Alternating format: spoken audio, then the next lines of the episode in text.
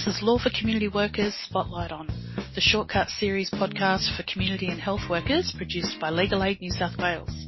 My name is Pauline and I'm from the Community Legal Education branch here in Legal Aid. And we would like to acknowledge that our podcast is recorded on Aboriginal land and pay our respects to elders past and present. Always was, always will be.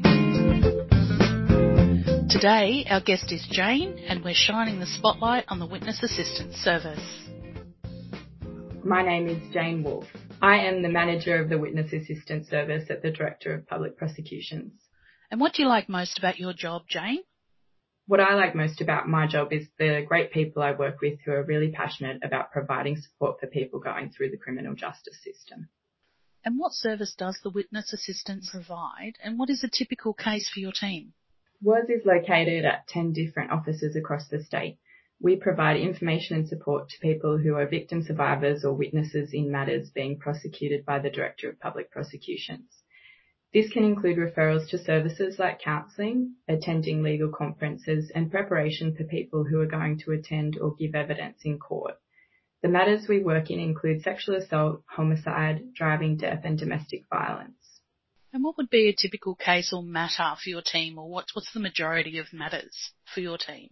So the majority of cases we do would be sexual assault matters, including adults and children, and historic, historical sexual assault matters with adults who were children at the time of the assault. And who are your target complainants, and are there any eligibilities to access your service?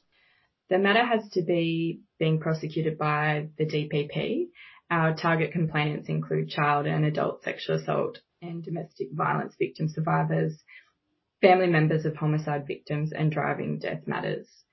We do try to prioritise as many serious offences as we have the resources for.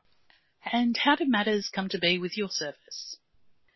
The police, upon providing the brief of evidence, will provide contact details for victim survivors or family members to the office those people will then be contacted by our intake team to introduce the service. Does the witness assistance present training sessions or do you present at conferences? Yes, I do presentations both internally to the organisation and to external agencies about our service. Most recently, I conducted a presentation for one of our volunteer court support partner agencies.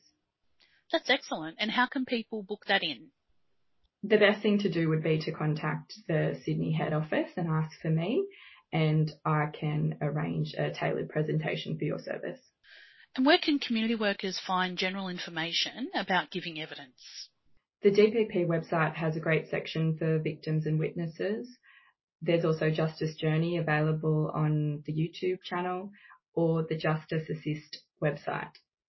And just to wrap up, What's the one thing you would like anyone who is a victim of crime and testifying to know? There are a hundred things I tell people and not everything resonates with everyone. The idea of giving evidence can be quite daunting, so I try to remind people that regardless of the bigger outcome, the core of their role in the process is to be their genuine selves and tell the truth. And often that helps them realize as hard as it can be that they can do it. Thank you so much for joining us today, Jane, and for letting us shine the spotlight on the Witness Assistance Service. Thanks so much for having me. That was our guest, Jane Wolfe from the Witness Assistance Scheme. And as always, you will find links to all the websites and resources mentioned in this episode listed in our show notes.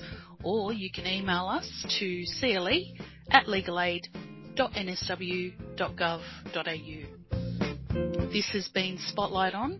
Thank you for listening and goodbye everyone.